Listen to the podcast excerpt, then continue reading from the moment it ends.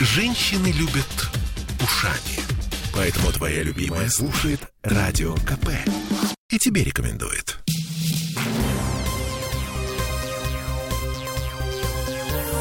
Темы дня.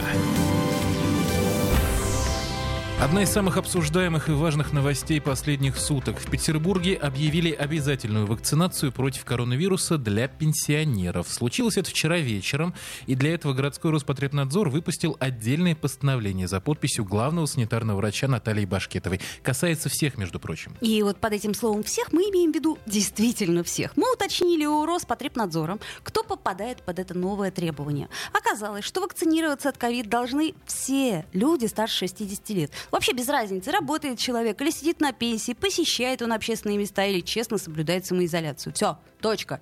Ну, с этим, допустим, разобрались. Возникает другой вопрос. Как, собственно, наши власти собираются это контролировать? И самое главное, какое наказание ждет тех, кто решит, ну вот, просто взять и это новое постановление проигнорировать? Не надо, не хочу.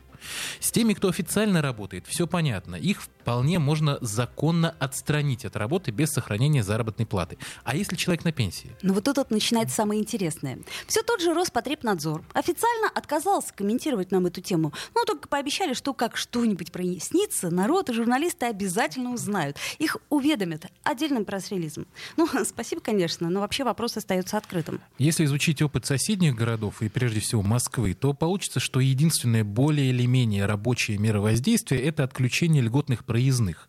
В Комитете по транспорту вместе с тем нам сообщили, что техническая база для этого существует.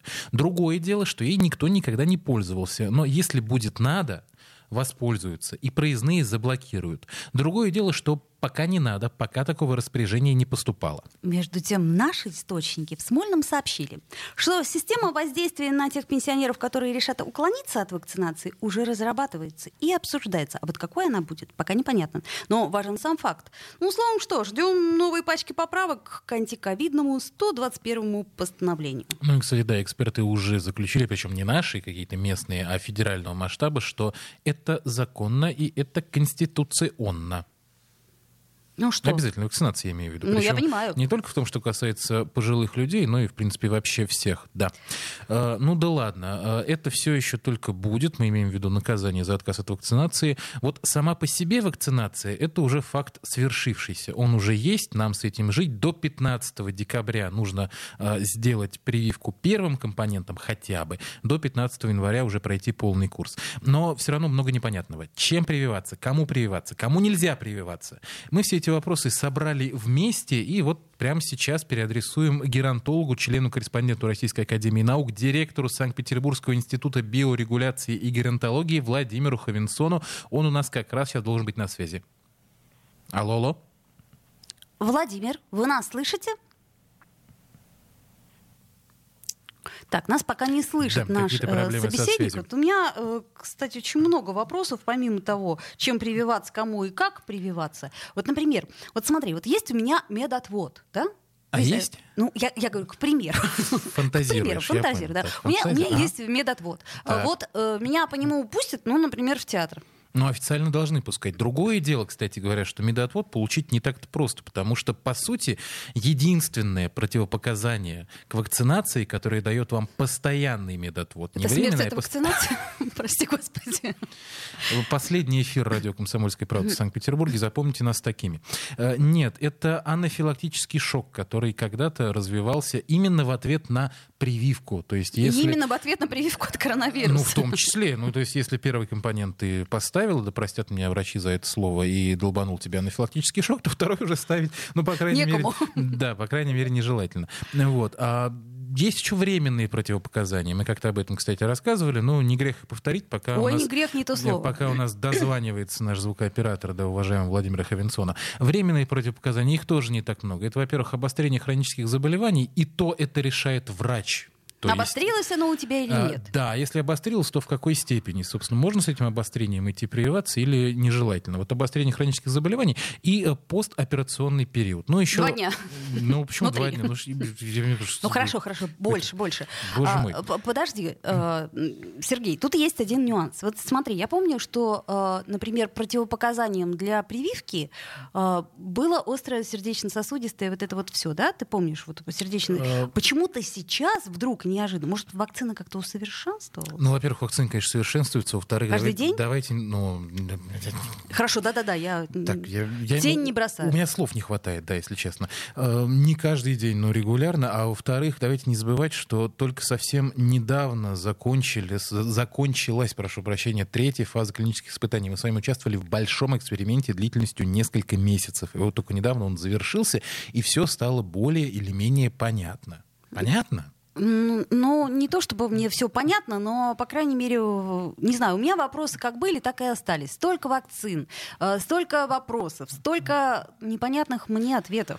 Другое дело, другое дело, что, например, э, сегодня в Санкт-Петербурге вновь отметили рост заболеваемости коронавирусом. Это после локдауна. Это после локдауна, вот То как есть раз, что, не сработало, как раз к этому мы и ведем. А, 2900 с лишним человек сегодня заразилось, вчера было 2600 с небольшим. А, И все это очень странно. И все это очень странно, особенно в свете того, что скоро вводят QR-коды. Как мы помним, кстати, QR или QR, я до сих пор не, Ну, не Q понимаю. красиво звучит. Q красиво звучит так, на европейский манер. Одно дело, что режим QR-кодов, а QR, QR-коды. Ну, По- По-петербургски очень. Мягонько, Очень так, мягонько да, мягонько, красиво. Да. А, Что касается вакцин, что касается вакцин. А Наши эксперты сообщают, что вообще, ну, строго говоря, если вот так вот формально судить, лучше, конечно, пожилым людям прививаться эпивак-короной. Да Неожиданно ладно, сейчас было. да, ладно, как Да. это? Мы, мы же недавно разговаривали с э, одним из э, инфекционистов, и э, она, как ни странно, нам сказала, что эпивак корона это довольно-таки спорная вакцина. Я повторюсь, формально, формально. Просто дело в том, что в спутнике Ви, вот опять же, Ви или Вы, я не знаю, ну ладно. Ну, Ви красиво. Ви Мгм. красиво, как QR. Вот в спутнике Ви есть аденовирус. То есть получается как бы двойная вирусная нагрузка на организм. А в эпивак-короне вот этот кусочек генома коронавирусного, он, он не мертвый, он зашит в специальную молекулу, естественную молекулу, которую организм не отторгает, никак на нее не реагирует. Поэтому формально эпивак-корона должна переноситься мягче. Подожди, а Ковивак, который очень рекламировали, А. говорили, что там вообще вирус мертвый и, так сказать, мягкий. И... Ковивак мертвый и мягкий. Мне очень понравилось. Мертвый и мягкий. Да.